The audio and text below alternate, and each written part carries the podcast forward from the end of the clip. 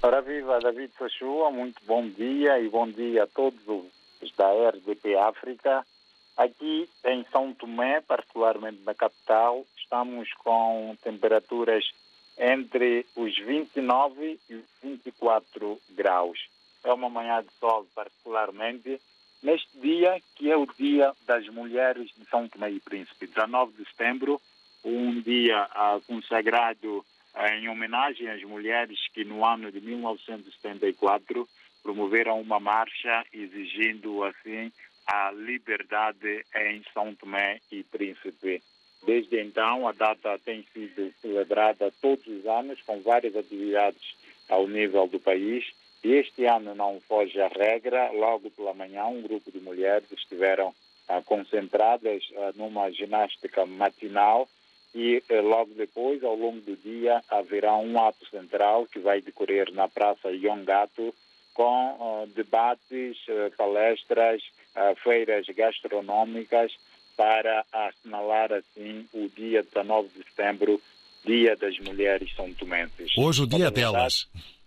Não percebi, David? Hoje o dia é delas, das mulheres. É, é verdade, é verdade, é verdade. E sublinhava que, entretanto, ao longo da semana, Uh, temos tido discursos, se não algum lamento por parte das mulheres, incluindo as governantes que estão no governo, uh, que reclamam pela falta da união entre as mulheres e da falta da sororidade, ou seja, o entre-ajuda entre as mulheres. Esta tem sido uma das mensagens uh, passadas ao longo dos últimos tempos aqui no país e com um apelo, uh, de facto, para que se possa mudar este paradigma e que as mulheres possam se ajudar mais para poderem conseguir outras conquistas ao nível do país.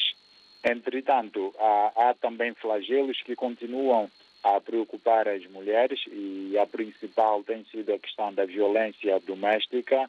Segundo os números do Instituto Nacional, uh, de, Instituto de Luta, ou melhor, a Direção de Luta contra a Violência Doméstica, até o momento só este centro registrou uh, mais de 150 casos uh, de violência doméstica, mas a diretora desta instituição diz que ao nível distrital o número é bem maior, com média de cerca de 30 casos uh, por dia, o que tem sido uma preocupação para este centro, que reclama uh, quadros, recursos humanos e também meios para conseguir uh, desenvolver as suas ações para a redução da violência doméstica em São Tomé e Príncipe.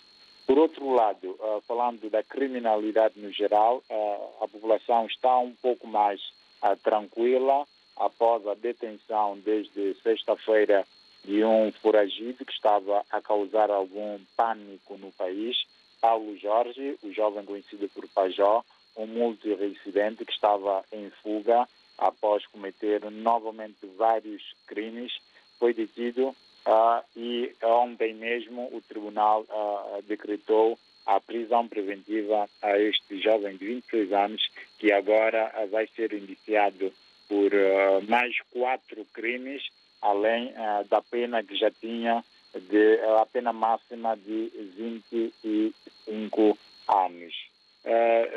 David, penso que é sobretudo estas as questões, ou melhor, são sobretudo estas as questões que vão marcando aqui a atualidade eh, no país, eh, neste dia, mais uma vez, dedicado às mulheres de São Tomé e no país e às que estão também espalhadas pelo mundo fora.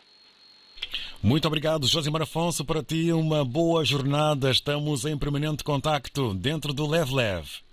Muito obrigado, David. Um forte abraço a toda a lusofonia.